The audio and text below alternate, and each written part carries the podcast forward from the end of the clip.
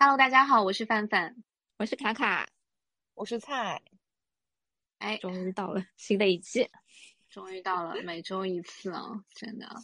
好的，今天还蛮特别吧，就是因为今天我们在线上录，然后主要是因为天气太好，我已经开始匆忙的进入了春游的状态。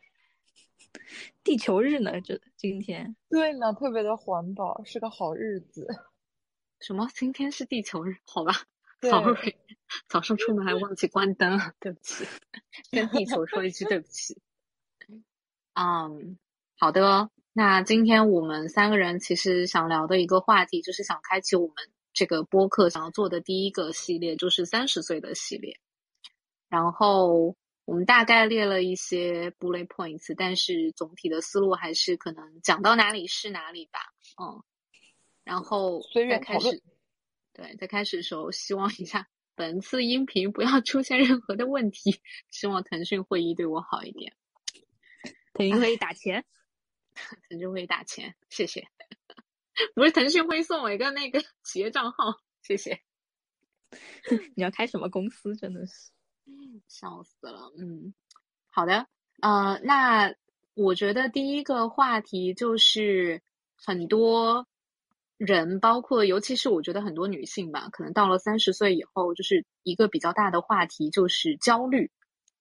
所以其实也想听一下两位，就是我知道可能我我为什么我老觉得我是三个人中最焦虑的一个，所以 anyway 想听两位看起来没有我这么焦虑的人先讲一下，就是大家可能在三十岁这个时间点，是否有没有什么就是特别让你感觉到焦虑的事情？嗯，那我先 Q 菜。我就嗯，就其实我前面还蛮想把这个话头给接过来的，就是我就就因为作为作为三个人里面最年长的一个，我是一个已经迈过三十岁大门几年了的人，所以，我我其实还我在我在回忆自己就是当当时的焦虑吧，就嗯，就我其实现在我坦白讲哦，就是在那个即将迈向三十五岁的。这个状态里边，我我现在回头去想，我已经很难去想我到底是二十九、二十八还是三十那一年再有焦虑了。就这个事情，随着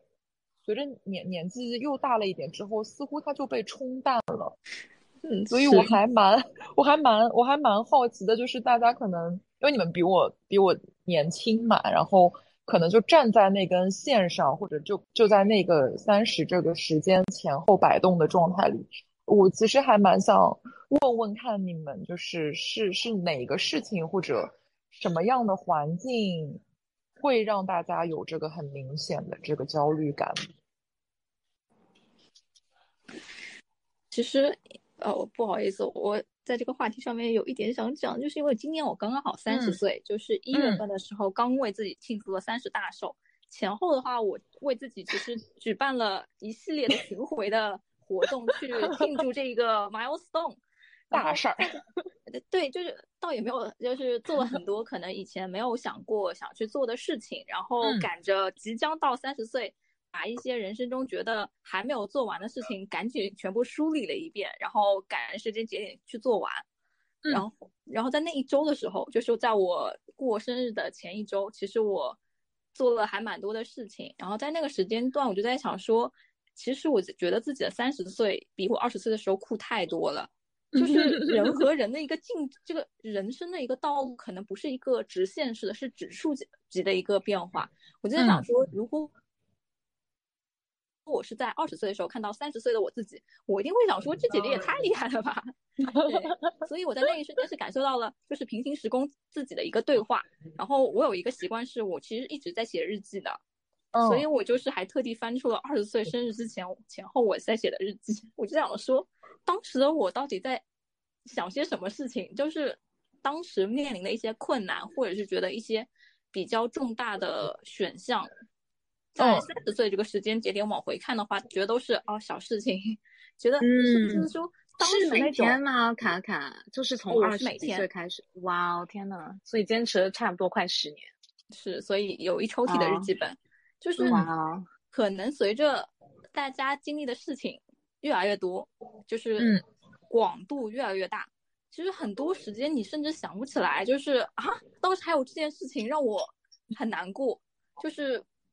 甚至连我觉得情感都被冲淡了很多。哎，你能不能就是挑一两件，就是 maybe 你觉得就是可以分享？我 我还蛮好奇，你二十岁会焦虑什么事情？哦，这个实在太好笑了。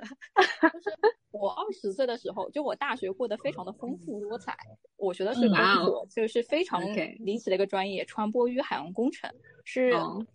就是舰船那个船舶，不是传播。然后在那个时间段的话，其实我入学是属于一个呃滑档。就是很很古早的一个概念，所以我甚至拿到入学通知书，我才知道自己报的这个专业。所以你就可以知道，大学的时候你就是 no idea，就是我到底要做些什么，以及我未来能成为什么样的人，都是没有概念的。然后，所以我大一的时候给自己定的一个规矩，就是试一切可能可以试到的一些机会，就是试试看嘛，对不对？嗯。然后我发现二十岁的时候前后我在考虑些什么，我当时在找实习，然后当时我找的实习的工。工作是一个船级社，就现在可能这个非跨行业的同事可能不是很清楚，船级社就是很多的船在建造开始到它真正的交给船东的时候，是有一个专门的第三方去审核的它的图纸、它的规范的这样子一个机构。在我那个时间节点，船市不是很好的那几年里面，它是一个非常好、非常理想的一个这个毕业的去处，专业还很对口。哎，对，专专业非常的对口，然后。当时我去的那一家还是一家外资的传奇社，就是又很 fancy，然后我当时还找了就是呃跨专业的学长学姐去给我的 referral，然后我才去完成了面试。在那个地方我还叫 Cindy。哦，你是怎么从 Cindy 变 Cindy 变成卡里啊？Cindy，我第一个反应就是王心凌要开始唱《爱你》了，就此刻 BGM 要开始出现了。是当中有非常多的故事啊，才会有换换了非常多英文名字，直到我毕业的时候定下了现在的英文名字。就是在二十岁的时间节点，我当时在想说如何留在那家公司。就是我当时还在想说，我当时负责的老板是一位意大利人，超帅帅哥，长得巨高。又很绅士，但是呢，跟他讲话你会有点虚，因为他的身高比我高五十公分，所以每次他跟我讲话或我跟他讲话，就是两个人非常的吃力。所以你从大一就开始去实习了？呃，二十岁是大二。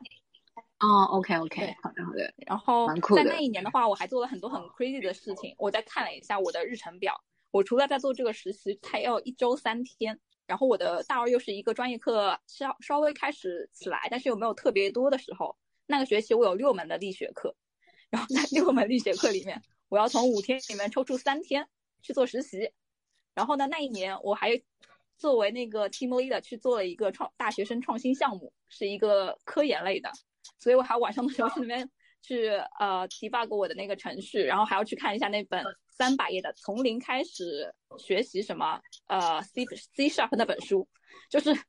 我我觉得看我那个时候的这个日记本，我还要在做什么？还在做呃下一届学同呃这些学弟学妹的辅导员，我就认真看了自己的日程，发现一天能睡四个小时，然后好卷哦。对，然后我在看我自己当时在想些什么，我的。烦恼的点是在于啊，好好难哦！就是在这样的日程里面，我还要去跟我的同寝室的室友去处理好关系。就是他们有些人，就当时可能我太卷了，他们有些人是在呃享受纵享大学快乐，然后我很难融入他们，我要怎么办？就是我二十岁的时候，好焦虑的一件事情。但是现在回过头看，就是啊，就是不必强融啦，对不对？对，那些人际问题已经不再是问题了。对，就是甚至是说，在这样的日程里面，你还要苛求自己去做一个大家的好朋友，去融入到每一个活动、每一个聚餐里面去，还要去做什么社团？我觉得这个就是优先级的错乱，就是不可能你再抽出时间去做那些事情，你也不可能抽出时间去说成为我们专业里面的这个其他跟男士打交道啊什么的，没有必要，对不对？嗯，不再勉强自己。但是十年之后是。甚至很现在很多的同学都已经没有联系了，但是在十年之前呢，我发现我还有一个礼拜是为此整整失眠的一个礼拜，在每天只能睡四五个小时的时间里面还能失眠。我好像说，我年轻时候的我也真的是太无聊了。所以就是我想问，就是到了三十，就是还是很嗯，各种在 celebrate 三十到来的情况下，你也没有想过说啊，我现在已经没有办法像二十岁的时候那么卷了，或者我好像也做不了那么多事情了。就是这个成长或者说是呃身体和精力的变化给你带来的压力，你也没有会因此焦虑。哦，坦诚的讲，如果是从精力角度来讲的话，我没有觉得有特别多的变化，因为所以还是能一天只睡四小时吗？我到现今年的话，我一直在想的是如何睡的时间更长一点。我现在是大概十点十到十一点钟睡觉，但是一般三四点我一会就是也不算惊醒，就是睡不着，这时候可能就看点书这样子。所以整个睡眠的结构我没有特别大的一些变化或者调整。对，当然，天哪，天生韩国人体质，没有，韩国人是真的不睡觉，我是那个点我一定要开始睡觉了。哦，OK，对，只是周期不一样。然后就是体力上的话，就我一般就是出于责任心，事情做完算完，就是没有特别多的从小开始啊，就是没有很多特别完美主义的倾向，就是事情开始了到结束 the end 了，就是总比没有开始好嘛。对对，所以我觉得更多的是。大家会排优先级。如果现在在回望我二十岁那一年，就是非常疯狂的又要去读书，我们那门课那些课还真的很难搞，又要去读书，要做实习，又要带项目，又要去带下一届的小朋友，我应该会砍掉至少两个项目，就不要去让自己花那么多的时间去做一些可能现在看起来并没有特别多，呃，收益或者是说给我带来个人提升的一些呃事项。嗯。那听起来就是你其实二十岁的时候精力会比现在要旺盛很多，就是会 put up 你很多的时间在非常多的事情上，without 排任何的优先级。嗯，我或者我觉得是战略不同。对，以及我会认为说，年轻的时候也不是特别的定性吧，就很多东西都会想要想要去尝试。对，到了某一个阶段。对啊，就都会想 try 一下。现在可能慢慢也就更知道自己擅长什么，自己想要什么，自己是什么样的。嗯，那就在自己的那根赛道上，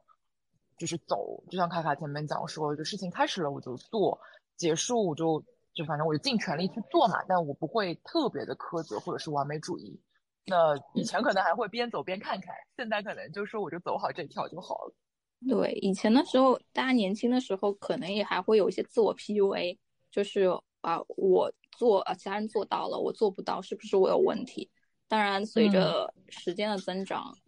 我相信至少在这个对话室里面，大家应该不会再有这样子的情况了。就是清晰的知道自己的边界在哪里，对不对？嗯，我我没有，我刚想说我已经不想说话了，我现在觉得 我好焦虑。我 天就前面其实就前面其实卡卡讲的时候。我觉得给给给范范一点时间，先我先我先接个话头。就是我前面他嗯，刚才他讲的时候，我有回忆一下，我自己觉得我三十的那一年，其实它还是有一些外在的因素，可能它就是它对冲了一些我的焦虑吧，我可以这么讲。一方面是因为嗯，我三十的那一年正好是二零二零年，其实就是那个是就是疫情刚刚疫情刚刚开始的那一年。所以，而且我是在年初的时候生日，那也就意味着那一年的春节其实就是武汉刚刚开始爆发疫情的状况嘛。所以，在我那一年的生日，其实就基本上就是在呃上海可能也开始缺口罩之类的这个环境之下度过的。那他就因为很多客观的因素，也就变成了无法庆祝，就是就就没有去庆祝，甚至你当时的那个很多的精力其实被被被分散掉了。嗯，因为有可能更大的一个大的环境，大的一个呃社会化的一些事情会需要我们去关注，所以可能那些更多的精力就没有去放到自己身上，或者是怎样，这是一个。第二个点是因为在我三十的前一年，也就是二零一九年开始，实际上我是在一九年的那一年开始创业的，嗯，所以就我就觉得，嗯，一九年明显就是我也没有怎么出去玩，然后好像。也没有特别多的时间，说我我就是在这个优先级上面，可能就会把，呃，工作和事业这件事情排到一个比较大的一个优先级上。当然，就是现在回头看，那个所谓的优先级排得高，可能也是一种焦虑和不确定的表现。因为这是第一次创业，我也不知道这事儿该怎么玩。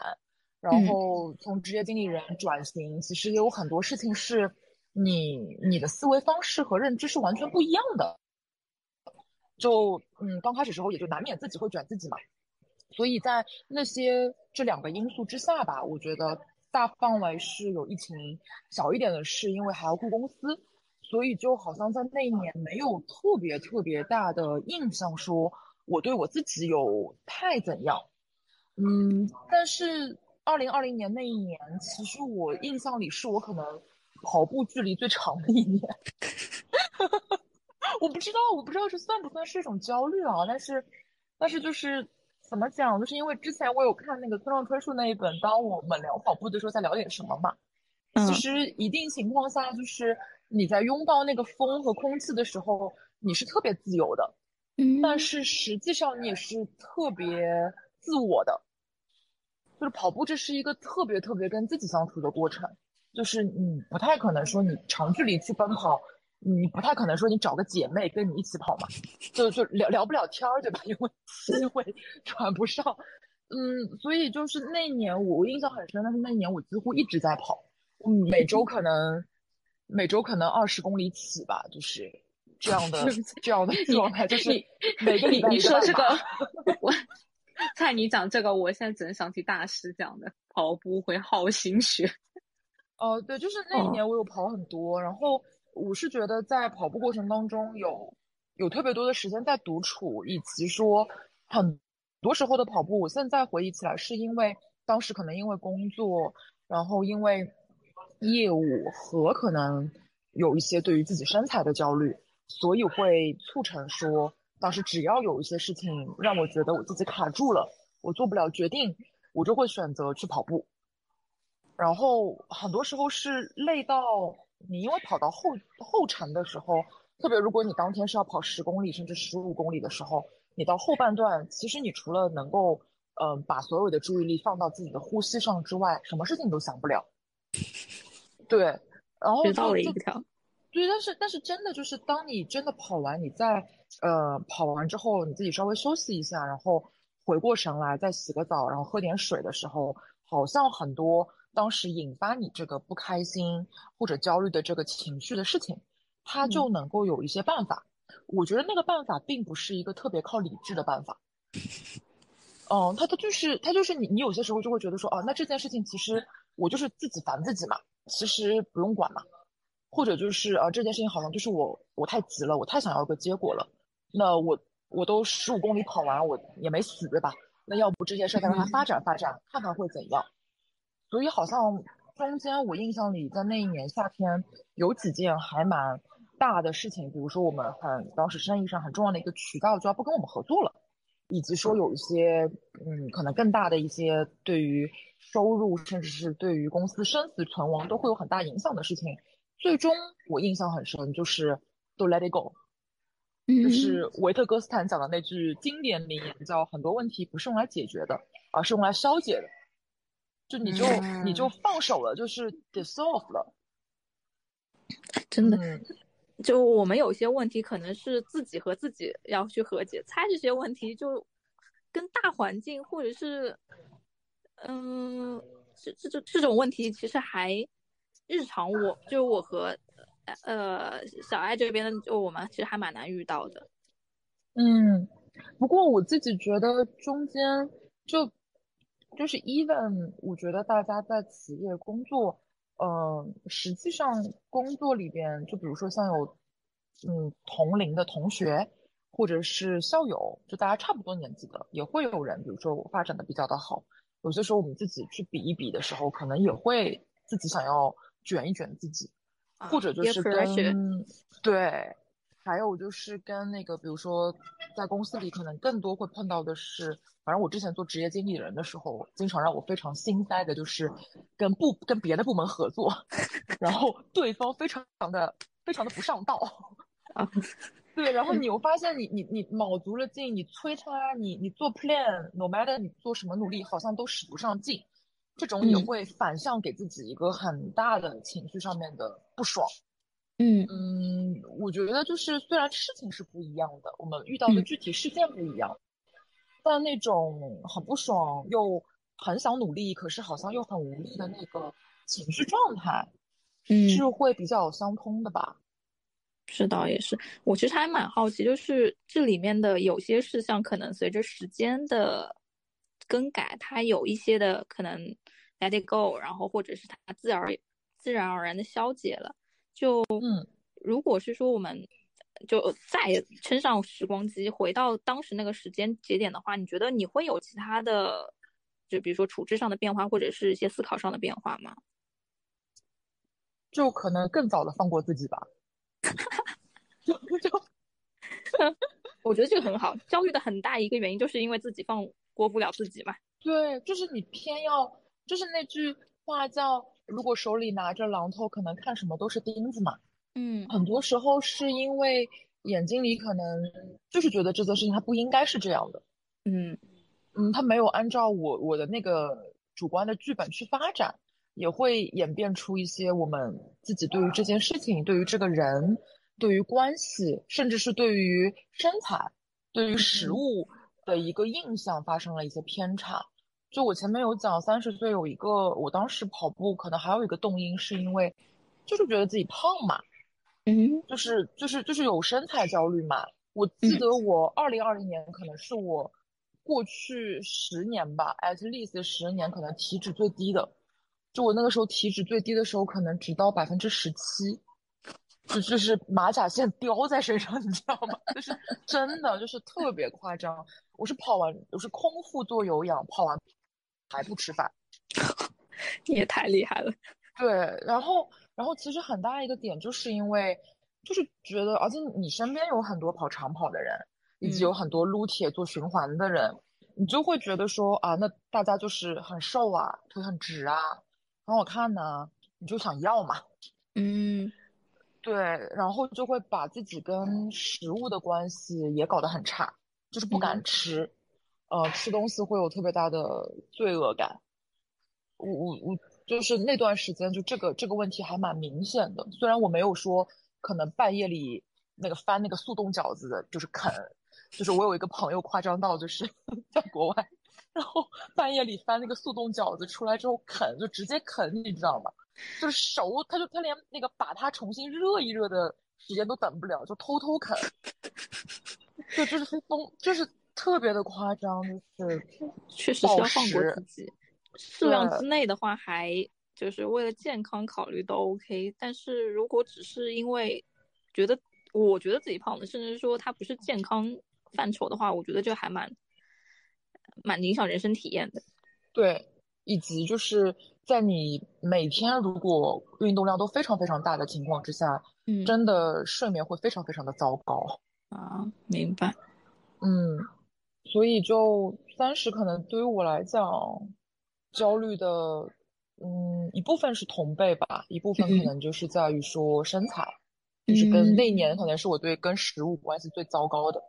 然后还有一个小的点是，当然就是老天没有给我一个机会去实现。是我三十岁那一年有一个特别大的愿望，就这事儿我还记得蛮清楚的。就是我本来是三十岁那年准备去冻卵的，姐妹们。然后因为什么？因为因为疫情了，然后然后我们就闭关了，就是 因为因为在在大陆，其实呃就是在中中就是我们国内嘛，实际上在如果是单身女性的话是不可以动的。是不会有机构接收这件事情的，嗯，所以如果要冻卵，大家就会去到像日本啊、泰国啊、美国啊之类的这些地方，才可以去做这个小型的操作，嗯，但是那一年出不去了，所以就没有干这件事儿。在这里，我有个衍生的话题，就是我还蛮好奇的，因为冻卵其实呃之前科普看下来的话，对身体的伤害呃有有负担，至少是有负担，所以。一般来讲，要去做冻卵的话，应该是觉得自己应该这辈子还是比较希望有一个呃小朋友才会做出这么大的一个牺牲和变化，还是说你没有？我只是说 in case 万一以后需要。哦，我我当时是两个都有一点吧，就是我我非常我非常确定的是，我是一个喜欢小朋友的人。嗯，哦，所以我。还蛮蛮想跟一个生命共同再成长一下的。可能这是一个可这是一个不需要时光机就可以呃再来一遍的体验和机会。就我对于生小孩这件事情是抱这样的一个心态的。然后第二第二个点是在于我当时因为因为之所以会我我对这件事情自己非常清楚，是因为最近。我有闺蜜又问过我这个问题，说如果再给我一次机会的话，问她就问我现在，她说现在不是能出镜了吗？她问我现在动不动，然后我就告诉她说我不动了。然后 你看就是这么这么的这么的随机波动，请请随机波动看到我们，以及也可以打钱。然后就是就是我现在就是没有那么想动，其实就是因为当时我觉得有一点点给给自己较劲的。因为当时的状态就是就是单身了，嗯，有一段时间，以及在那个心态和自己的状态之下，也没有觉得，呃，能够进入一段关系，就是从主观和客观两方面，那个时候就会觉得说，那我就动吧。一方面是想要，第二就是想想想未来要，不是 right now。然后第二方面是觉得说，in case 以后有怎样的问题的话，大不了就能够用，能够靠自己。有一个就 很有意思，我们先简单的学习一下。嗯，对，但是现在好像这件事情就已经放下了，就人的想法就是在变化。嗯，就嗯，那我现在我今年其实已经三十，因为我生日过完了嘛，所以我现在其实已经在嗯三四三五的那个状态里边了。我其实从目前的心智上面来讲，我觉得我就更更放过自己了吧。就最近我我对于对于女性的这个身体啊、状态啊各方面的一个情况是，我最近在想说，嗯，可能我在在可预见的某一段的时间之内就会迎来我的第一根白头发，然后 我就还蛮好奇的，就是他老人家什么时候来。他是以单个出现，还是会以那个团队作战的形式，就是出现在我的脑袋上？天呐，这个人，嗯，绝了。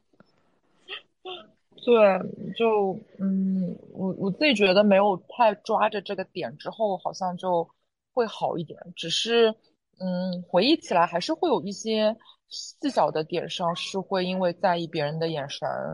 或者是嗯，想要别人有对自己的肯定和称赞，或者是特别想要得到一些东西，而引发了一些焦虑，或者说是在关系上面的一些拧巴。嗯嗯，作为一个回忆三十岁的人，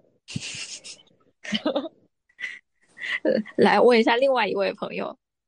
你现在到底在焦虑些什么？作为正在三十岁的朋友。我感觉我可能焦虑 everything 吧，对，但是但我觉得我的这种状态是今天焦虑，然后 OK 我可能看了一本书或者跟别人聊了一个天，哎，明天我可能就不焦虑了，后天又开始焦虑了，就是我的焦虑也是每天都在波动的一个状态。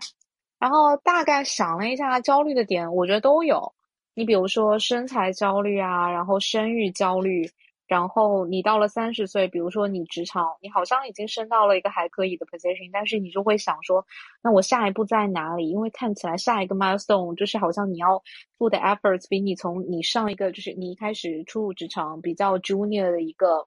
岗位到一个稍微在那个中间 stage 的岗位要付出努力看起来要多得多，然后那个就是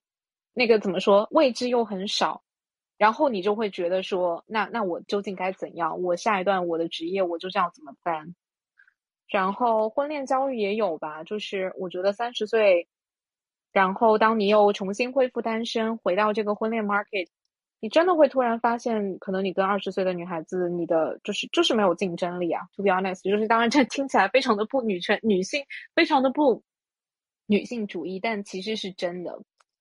然后，另外还有什么？我觉得我最近还会开始担心，可能爸妈的身体。就是我觉得可能把这个 stage，可能爸妈的健康还是没有什么太大的问题的。但是就会想说，那是不是再过几年，他们比如说，就就就看着身边比我稍微年长一些的同事，就开始，嗯，like 频繁的请假，然后回去陪爸妈去医院，去帮爸妈搞定什么什么定专家，然后什么的问题，其实我也会开始有一点点隐隐的担心。当然我知道这些担心都没有用，但是这些焦虑真的好像是每天都会陪伴我存在的。对，就很多。然后我感觉就是我好像跟跟两位都不太一样，就是我在二十岁的时候没有任何的焦虑，就是 maybe 可能是因为我在二十岁的时候没有焦虑过任何事情，所以我的事情都积压到了三十岁吧。嗯。差不多是这样，所以你现在，呃，你不好意思，没没事，卡卡你先，不，你先，你先，我我我其实还就是范范前面其实讲了蛮蛮多个类型大品类的焦虑坏别，我我还蛮想知道，如果就是只能一个事儿最影响你，或者这事儿让你觉得他跟三十岁的。这个这个时这个这个时间段或者这个名词，对于你来讲关联度最高，你觉得是哪一趴？我觉得可能是工作吧。就如果你现在问我的话，嗯，因为就是可能从我的 perspective 来讲，我觉得工作是你可以控制的比较多的一个地方。但是比如说，或者是亲密关系，或者是就是我对于爸妈健康或者身体的一个焦虑，我会觉得那个东西其实是你没有办法去控制的。就是就是 like 你可能运气好，或者就是 up up trend upside 或者是 downside 的时候，它就会自然而然的出现。但是工作这一部分，我又会觉得你看起来似乎是你可以自己去可以掌握、自己去把握它的一个东西。嗯嗯，就就父母这一块的话，因为好像都是独生吧，就是我当时我大概。刚毕业的时候考虑过，万一会不会有一些什么情况，所以我当时其实是开始帮爸妈安排定期的体检，还有一些相对应的，呃，这个无论是保险还是什么的。就现在的话，你这边有在开始做吗？因为有有有，大概从去年开始，就是帮爸妈上了基本上所有能上的保险，但是。就比较遗憾，因为我爸，因为我爸爸，就我爸大概是去年就是 reach 到那个六十岁嘛，然后他其实已经有一点点就是基础那种三高，所以其实有一部分的保险是没有办法能帮他上上的。就是如果比如说再提前几年可能会 OK，但那个时候我完全没有意识到，但还好就是这一点我有在做，对，然后另外安排体检也是已经有开始。然后可能我二十几岁的时候会更加的任性，就是可能会完全觉得自己的生活要跟爸妈的生活就是就是完全的独立开来。但是现在有开始学，着说就是真的关心他们，比如说在做什么啊，然后有没有什么定期的好好吃饭啊，照顾自己啊什么的。嗯，所以你看，我觉得我现在是一个二十岁的状态，而不是一个三十岁的状态。那你下一步只能是说应对。这个下一步的命运，就你焦虑，也只是为了可能发生的事情在担忧啊。对，然后我觉得我这个焦虑的状态，就是像我前面说嘛，我还是觉得我是一个依然非常的波动性很大的人，就是这个焦虑可能今天存在，或者明天就不存在了。对，但如果说就是最近蛮长一段时间比较困扰我的，我觉得应该就是工作吧，嗯。所以，我其实会比较想要说聊一下，就是在工作这个方面，哎，两位有没有焦虑？我知道看起来两位好像都没有什么太大的焦虑。然后我可以先讲一下，就是我觉得主要焦虑的点可能跟我的工作工作性质也比较有关系嘛。我其实是就是，比如说在 marketing 这个赛道，你做到一定的程度上，你就会想要说，因为 marketing 这个职业它。它跟 sales 有一点点像，但又不那么完全的相似。看起来对公司的业务是有贡献的，但是那个贡献又不是特别直观的一个体现。所以我可能到我现在这个阶段，我有时候就会在 question：我真的每天在做的这些 campaign 花出去的预算，它真的对业务有帮助吗？还是说我只是为了做而去做？我当然知道这样的一个问题或者焦虑，它其实是有解决办法的，就是。呃，either 你比如说你去换一个赛道，like 你从我传统的一直在做的 to B 的 marketing 转到 to C 的 marketing，因为其实 to C 的 marketing 它 part of 更像可能是 sales 的一个 function，但我又会比如说会有点纠结，就想说我已经在 to B 这条路上走了很久了，我究竟还要不要再转？那另外一种方向的话，可能就是从 marketing 的这样的一个圈子里跳出来，就是我转去做 BD 或者去做 sales，去做那些跟业务或者是客户更加直接去接触的一个工作。那这个时候，内心又会有一个小人告诉你说：“你已经在舒适区待了那么久了，你真的要跑出去去探索一个未知的领域吗？你可能面临的就是，也许甚至都做的不会有你现在的这个职位这么成功。”然后第三个的话，就是你就会想说：“那要不要做点什么其他的事情？”包括我觉得会开这个播客，我觉得一部分也是由我对工作的这个焦虑所引发引发出来的。当然，我对这个播客目前没有任何的期待，就是暂时它还是只是满足，就是大家的一个分享欲跟表达欲，然后只是想把自己的一些日常的对话记录下来。但我觉得这其实也是我工作焦虑的一部分，嗯。然后我知道还有一种方法应对这种焦虑，就是去读书。但说实话，就是其实我大学本科学的也是工科的专业，那前几年其实一直有 drive，就想说。我已经做 marketing 这么多年了，但其实可能比较专业的知识，在我上大学学习的时候，我是没有 touch 过的。就要不要去读一个 MBA，或者是说去 gap 一年，然后去真的去读一个 master 的专业。然后随着年龄慢慢的增长，然后这就是过去一年，其实我发生了比较多的事情。我觉得就是出去学习或者 gap 一年这样的一个事情，又被我放在了一个 prioritize 比较低的一个位置。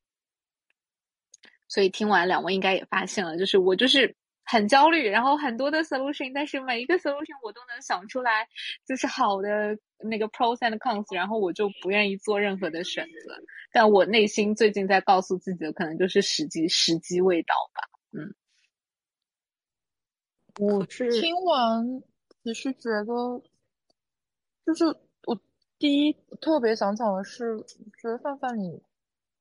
好辛苦哦。完蛋！我跟你讲，排难排在前面人就是这个样子，就是如果如果是如果是出，就是就是你是个特别好的 方案提供者，就每每一条路的一些基本的维度，好像都已经在在有看到它的好和不好，甚至是在应用层面上去做一些可可行性的分析。不过就。就蛮真真的蛮辛苦的，主要是我觉得这些方案不是说不好，而是其实都是根本性的改变，它的风险性其实还蛮高的。嗯，对，是的，每一条其实都是可能是要下很大的决心才可以去走的。我就是前面前面卡卡其实在讲他自己就是二十岁，就是翻看那个二十岁的日历跟今年过生日之间一些对比和变化的时候，我有讲说他可能现在是走在自己那条路上更坚定了。我我我其实是就是前面范范讲的时候，我脑中也浮现出很类似的画面，感觉是你你现在在在在张望很多。其他的东西，然后包括说你去看，无论是换职能也好，甚至是换赛道，或者是就是同样的做同一个 function 的东西，只是你从 to B 的开始转到 to C 的这些方向，其实你都有看过。嗯，不过你嗯，就是我我其实很想讲说，当你在看这些东西的时候，实际上你你就是跟他们之间是有距离的。嗯。还有一个事情是，嗯，怎么讲？可能我我我年纪大一点了吧，就是我我会觉得说，最终不论我们能看到多少条路，就我能走的只有一条。对呀，对，就这这件事情，它虽然说在某一个角度去看，说我能走的只有一条，它会它会是件特别让人心安的事情，因为。就我可以走各种各样不同的路，但最后属于我的，或者说跟我的匹配度最高，让我觉得最舒服的，只会有一条，它不会有那么多，所以我不用那么担心。当然，你可以换一个视角说啊，那我是不是选定了这一条，我就不能再改了？我我好像这一个选择会变得特别特别的重要。我不太确定你是哪一种角度去看这件事情的，只是嗯，所以我就会觉得说，就听起来会让人觉得你还挺辛苦的。嗯，因为如果如果从第一个视角去看的话，就就你你完全可以放开嘛，就终有一条路是是适合我的。就我觉得范范现在还在纠结的原因，是因为他因为我在等那条路，就就就机会也没有办法是直接是说告诉你就在这儿了，对吧？如果在这儿了你还不去做的话，那是你自己的问题。但是反过头来讲说，如果他真的在这儿，他他真的是那个 right way 的话，其实你站在那个事情的面前，你用特别多的理智去看，也不一定能看到。我不知道，我觉得，嗯，这个表达，我不知道我前面那个表达够不够清楚啊？我觉得是这样，就是，嗯。Basically，我能讲出这么多的 pros and cons，其实是因为一条路我都还没有走，是因为一条路都还没有来，所以我觉得我之前的这部分的焦虑，更多的可能就是偏向于蔡讲的，我是在担心还没有发生的一个事情，因为其实暂时我还没有，比如说看到一个比较好的 opportunity，是 within 这几种的 option 中的任何一个的。所以我讲了嘛，我的焦虑就是每天都在波动，就是可能他今天就是出来了，然后明天又没有了，后天又出来了，大后天又没有了，就我还在那个非常的怎么说，就是在那个 transition 的那样的一个阶段，所以我有时候是有点拒绝承认我是三十岁的人，我觉得明明还是二十岁的状态，可能就是二十岁你没有经历的事情，在三十岁你必定要经历，二十岁你没有经历过的焦虑，你在三十岁必定会遇到，嗯。嗯，我我我又想问一个问题是，呃，你说是在 transition 的过程中，所以有这个感受，嗯，那现在在走的那条路呢？就对抗的是，对，就是现在现在脚下也有一条路正在进行中呀。对呀，对抗的是三十还是对抗的是现实？对抗的是现实吧，我觉得。我觉得其实倒不是说这个对抗还是脚下的路，其实，呃，范范他想要去做个是改变，但是他改变的方向自己暂时没有办法决定，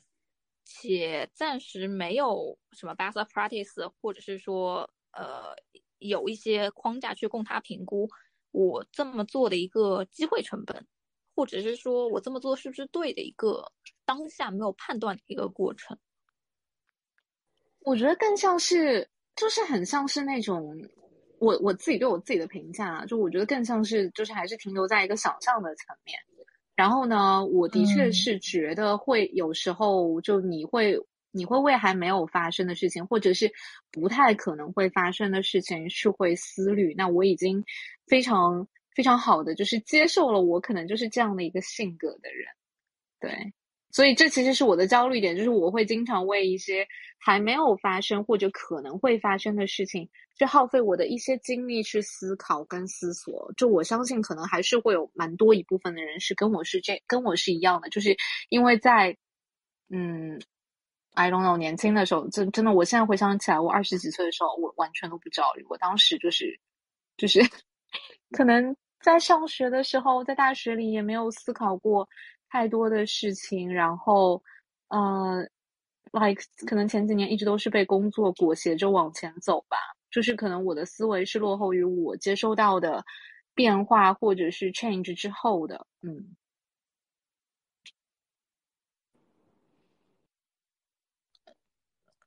嗯，所以我有一个小小问题哦，就是既然我们今天一整期都在讨论。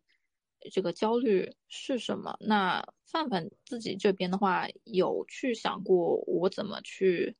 应对这些焦虑，还是说 let it be？我的想法可能就是，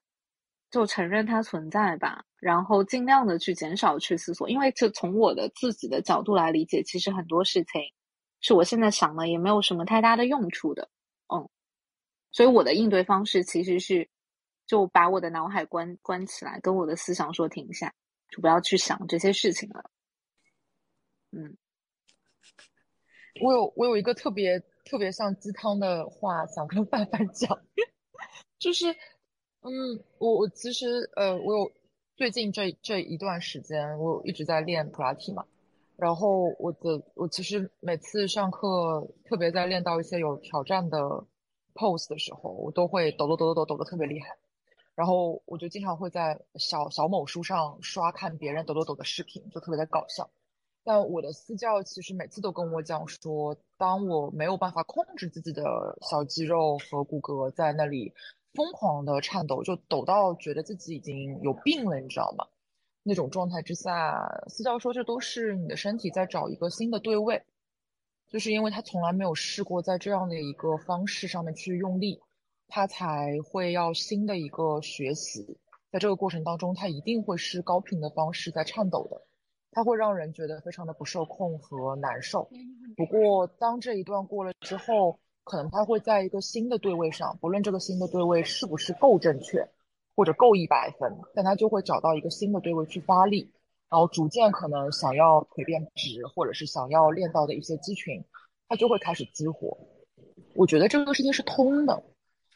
就是可能现在这个看很多沿途的风景和。不断的自我纠结、焦虑的过程，就很像在找对位的那个小肌肉跟骨头。那个发力是以前范范二十岁的时候没有试过的吧？那试试看喽。就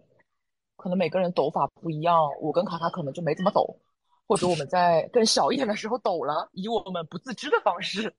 然后可能我。发现脑袋上长出一撮、一群、一团白头发的时候，我也会进入这种 frustrated 的状态当中，谁知道呢？但，嗯，他如果真的要乱想，那就想想，嗯，累了就歇歇。就我不知道是不是鸡汤，不过就突然觉得好像很像。嗯，就我作为小伙伴的话，我的想法其实是，如果你有焦虑，其实也是。对你的一个提醒嘛，就是现在一定有些东西让你觉得不是特别舒适，就是你都已经讲出来，你到底想干嘛了嘛？那无非就是是不是现在，以及我去做些什么。然后如果我现在选不出来，那我一个排除掉，这个从我的人生逻辑不是都是这样子，排除掉那些你不喜欢的，留下那条你就先去做呗。就这个播客能。排解掉一部分的，就是焦虑的话，我觉得很好。如果还有一些的话，那通过其他途径发散发散，也也挺好啊，对不对？啊，对啊，我有在在这样做啊，就是我并没有觉得就是，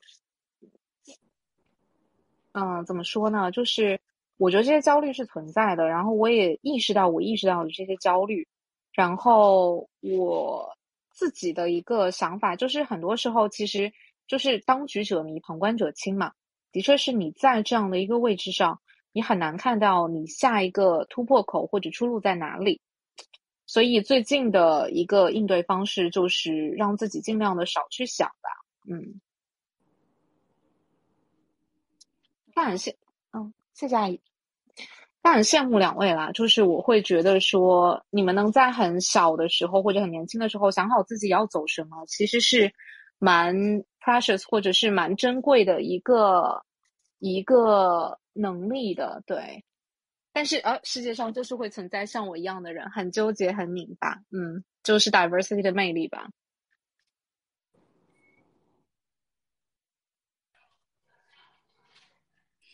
其实倒不是说从我这边，我没有是说我很早就想到自己想要干什么，我也不确定现在做的事情是不是我真的很喜欢做的。只是那个，就很多时候选项是很多啦，就是网络上也能看到很多，就是其他人的生活是怎样进行的。只是现在给我们，就特别是这个时候的话，其实路它的选择性相对来讲比较就有限的，所以先把自己手上能做的做了，且尝试一下新的机会或者是一些不不同的东西。可能未必不会在未来对我产生一些滋养，这样子。当然，这个就人和人就是性格上本质性不同嘛，就这个是每个人都有的呀。嗯，我觉得跟经历还有一些体验，可能也都会有关联吧。我自己觉得说，焦虑都有吧，就程度不太一样。然后，嗯，只是可能没有刻意，嗯，回忆不太起来，在三十岁这一年有具体的一些事情。嗯，以及在我自己的嗯成长过程当中，好像很多所谓的大的，对于我来讲很重要的事情，它都是，嗯，有了一个这样的机会放在面前，但嗯，可能在在这件事情发生之前，比如说像我创业这件事情，实际上也是有外部的一些因素的影响，就更像是情感因素的影响，做了这个有点 crazy 的决定。然后就这样一路到了现在，嗯，包括就是感情和一些关系上，就包括像我之后，后来我之所以二零年跟食物那么差的关系能好，也是因为我在一次嗯，就是就就治病的一个过程当中，引发了一次很大的过敏，然后那一次过敏还有一个蛮大的影响，就是就是说的不好听点，就差点挂了，所以就突然好像。就感觉宇宙给了我一个信号，让我放下一些这种没有没有必要的自我消耗。嗯，因为当时的状态是我如果不进食、不吃碳水，然后不吃那些我原先觉得会特别要命的，就要命是打引号的，要热热量很大的食物的话，我是没有办法让我的身体养回来的。所以就你就被推着做了一些选择。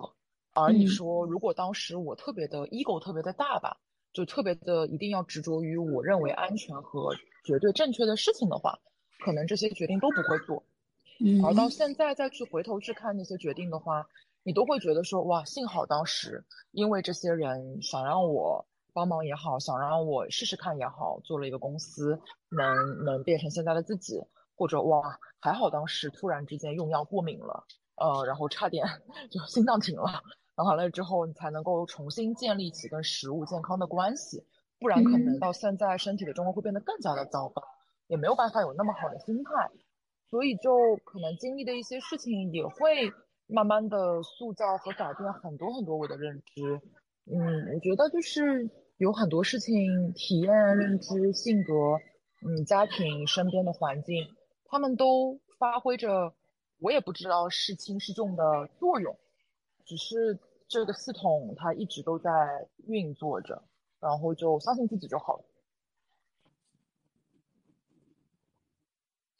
我我很喜欢这句话，相信自己就好了，其他的就交给我们所谓的命运吧。嗯，同意。对，天塌了不是还有地接着吗？就就或者说天塌了还有长得高的接着，咱咱咱们这还排不上，就挺有意思的。嗯，所以最后的话，我们就直接进入尾声吧。就如果我还蛮好奇，想想很想采访的是范范。如果你现在去，我们展望一下吧。就我们两位展望一下三十五岁，你觉得三十五岁的自己会什么样子？嗯，我希望自己不要这么思虑吧，就是。不要这么 overthinking，在一些可能还没有发生的一些事情上面放过自己。对，但是就是这些思考，就是这些思考才组成了你现在的你啊，就是它就是你的一部分。是，但我最近的一个想法是，我觉得的确是比较消耗自己，然后。嗯，当你放弃思考，就像就像那个菜前面说的嘛，有时候其实当你放弃，就是当你特别想要做一件事情的时候，你未必可以做得好。就是这其实会提醒我前一阵我自己学网球的一个经历，就是当我特别想要打好，就是当我特别想要接到那个球的时候，我往往是接不到的。但是当我就是忘记我在打网球这件事情，然后当时我记得教练给我的一个 tips 就是，我有段时间我老是接不到那个球嘛。然后教练教练就告诉我说：“你忘记其他所有的事情，就只盯着那个球。”他就告诉我说：“你就只看那一个点，就是球在上升到最高处的时候，你把拍子挥出去。”然后就靠着这个 tips，我就是就是在某一节之课课之后，整个的技能就提升上来了。所以当时给我的一个启发就是：真的可能你想太多，或者想要做的太多，你反而做不好。对，放弃思考可能会好一点吧。所以如果你现在问我的话，我会希望在三十五岁的时候，我可以达到那个稍微有一点点 inner peace 的一个状态。嗯，你能看看？嗯，三十五岁，我觉得整体的话，我应该跟现在差别不大。对我 非常好。呃，但是有一点的话，可能会有不一样的，就是呃，我相信的是，在未来几年里面，我还会持续体验一些之前没有做过的事情。也许到了三十五岁的时候，我体验更多，在那个时间段，我能发现我在这个人生里面特呃非常想要的到底是什么。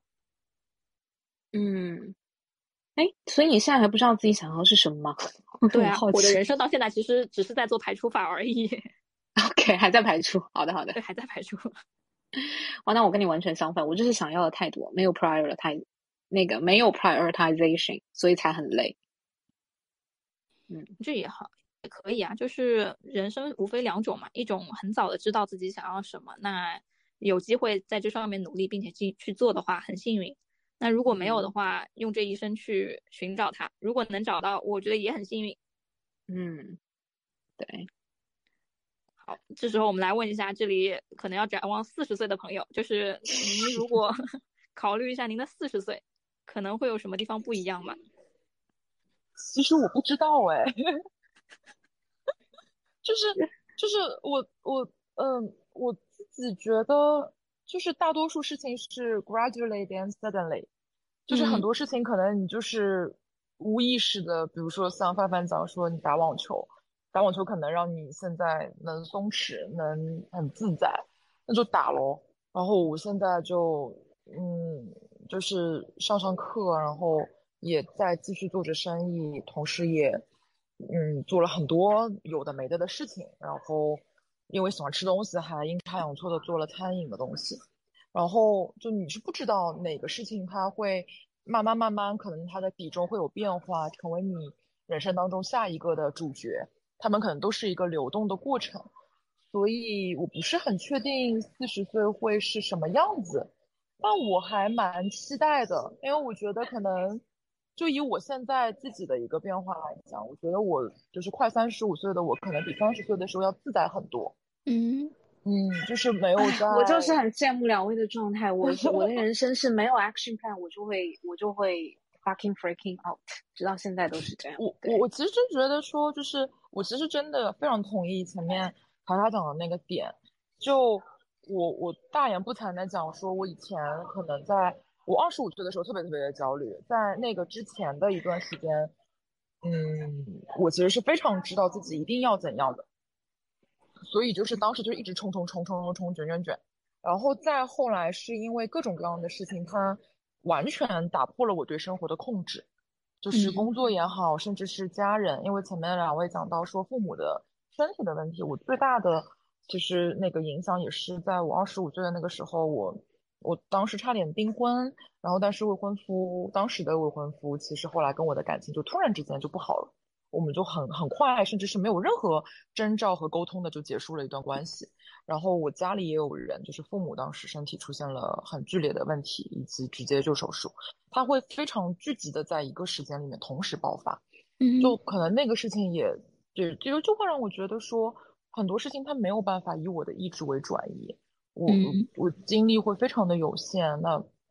我在照顾家人的时候，我就可能必须要放掉一部分的工作，然后要没有办法去面对自己就情感上的受伤，或者说是对于关系的一些态度的转变，它就是嗯，让我慢慢变成了一个，慢慢变成了一个更像卡卡的人，就是变成了一个啊，这个东西我不要了，就我开始会觉得说。从一个我这个也要那个也要我什么都要的状态，慢慢就形成了一个说啊，那我现在我只能做这件事情，那我其他那些东西虽然我很想，但是我就接纳说，我此刻我做不到，我没有办法，我没有办法只睡，甚至我没有办法像卡卡那样，我只睡只睡四个小时，我是一个现在每天要睡九个小时的老年人，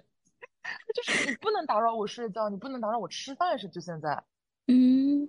就嗯。对，就是他开始慢慢的变成了一个，怎么说，就是变成一个特别 routine 的事情。就是我很清楚的知道说，有一些事情可能我依旧保留着说，尽量不要被打破。比如说睡觉的时间，尽量不要被太被特别大的影响。那吃饭这件事情，就是某一些东西，我现在就是一定不吃的，因为我知道我身体会有过敏，或者说会有一些不良的反应。那即使他做的再怎样，我可能也也不会去碰。但某一些事情上，我就会觉得说啊，那这个似乎可要可不要，那要么就先看看吧。我就会给自己多一点这样的空间。他就是在一个两个事情都在着力要跟不要之间都在平衡，但都在接纳的过程。所以我觉得四十岁的时候可能会不需要平衡了，或者四十岁的时候进入了另一种焦虑，或者进入另一种轻松，嗯，或者就不工作了，开始做学术了，也有可能到四十岁的时候，咱们的播客就火了，咱们都不用再干正职了，就谁知道呢？就 好了，我改方向了，我觉得 我希望最后一个愿望成真。对啊，我我自己觉得说，就是我特别明确的一些事情。前两天我跟范范私下聊，我也在说说说，就是如果要发一个心愿，就要发愿的话，那个发愿也要非常的具体。比如说，我真的想要呃工作上事业有成的，到底是做到什么规模的、什么 level 的人，你能够真的对这件事情满意？因为嗯，不然的话，人就是一个不断在追逐的过程。其实，嗯，那不就是我在。就像一个 在在一个笼子里面奔跑的小仓鼠，就其实它是一个实际它一直在跑，只是只是它是没有一个具体的目标的。那那就是要把那个事情想得很具象。那我就觉得说，四十岁可能对于我来讲最好的那个目标就是，嗯，直播课，嗯，很红，然后粉丝数量突破五十万、一百万，两位觉得怎样？就是 咱咱咱们出个数嘛，然后发个愿，就作为我四十岁的愿望吧。您真是一个做老板的人，我没有在 PUA 你们，不是，是定个小目标，然后实现它。嗯，对，就是以各种方式，以以以大家都舒适的方式去实现。因为我自己现在越来越觉得 consistency 很重要，就只有一个长期的，你不会为此而真的很坚持、很付出的事情，你才能够慢慢慢慢的一直去做。而就像我前面讲，gradually then suddenly，你不知道会在哪个时刻开花结果。这个事情它不以我们的意志为转移，我就是我现在秉持的一个人生态度。嗯，我同意，我非常的同意。就我的确是能感受到，当你越带着目的去做一件事情，那件事情越会背着你的愿望去走。而且我现在真的发现，就是好非常好。我在两位的前一个 stage，果然二十岁不焦虑，现在就是开始还债。这可能是那个你破次元的一种方式。当这一阵破了次元之后，你又进阶到了一个更加厉害的 层面。没有，没有，没有。我现在有一种，是不是我就是那个前一秒还是在二十岁，然后做了个时光机，结果做反了，做到直接做到了三十岁，这种感觉。嗯。那我觉得就嗯，没有没有什么想要祝福听的 粉丝们和正在 on the way to 那个五十万、一百万 follower 过程当中的人，特别是可能也有三十岁焦虑的听众们，有没有什么祝福想要送给大家？你先开始呗。我就前面讲了吧，可能就是希望大家心想，然后事成。那我可能想说，嗯，就就焦虑也没关系，就 live with that 吧。嗯，因为我现在开始就是这么做的。嗯嗯，明白。嗯，我的话，因为焦虑其实普遍存在嘛，每一个年纪都有每个年纪他可能会面临的一些问题或者一些想要的事情。嗯，就。开心就好，就是祝大家都能找到这辈子最想做的事情，然后拼了命的把它做成。我觉得这就已经非常好了。嗯，很好，好，撒花，鼓掌，鼓掌，鼓掌，鼓掌，鼓掌。好，那我们这一期的播客就聊到这里再说吧。然后下一期聊什么，看我们下周的心情吧。好，谢谢大家。哦，好像一个会议会议结束的时候。谢谢大家，快乐的 结束会议。好。